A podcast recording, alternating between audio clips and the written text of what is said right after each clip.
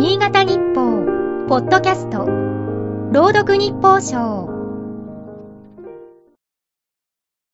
8月6日。5月の G7 広島サミットの際に、原爆資料館を訪れた首脳らが記帳した芳名帳が、資料館に隣接する広島国際会議場に展示されている。参加の記憶に触れた首脳の胸に巨来したものが垣間見える。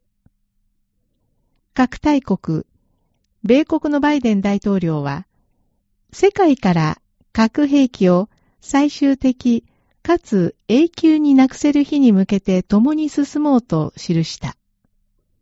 呼応するように、岸田文雄首相は、議長として各国首脳と共に核兵器のない世界を目指すためにここに集うと書き込んだ。核兵器廃絶に向けた思いの表れではあるのだろう。ただ実現に向けた具体的な取り組みは一向に見えてこない。のみならず、米国に対抗する核大国のロシアは、ウクライナに侵攻した上、核兵器の使用をちらつかせ、世界を威嚇する。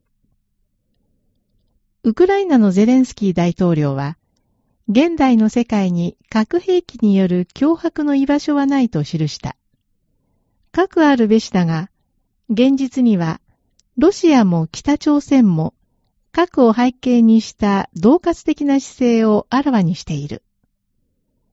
終末時計の針を進めるような現実にはがみせずにはいられない。それでも、と自分に言い聞かせる。現実に流され諦めてはなるまい。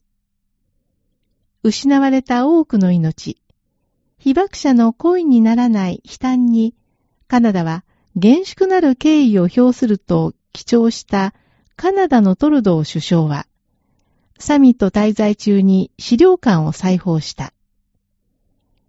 人類に初めて核兵器が使用された日から78年。この歳月の中で、今ほど核なき世界に向けた覚悟が問われている瞬間はないのではないか。何度でも言う。諦めるわけにはいかない。今日の日報賞は、FM ピッからの船崎幸子が朗読しました。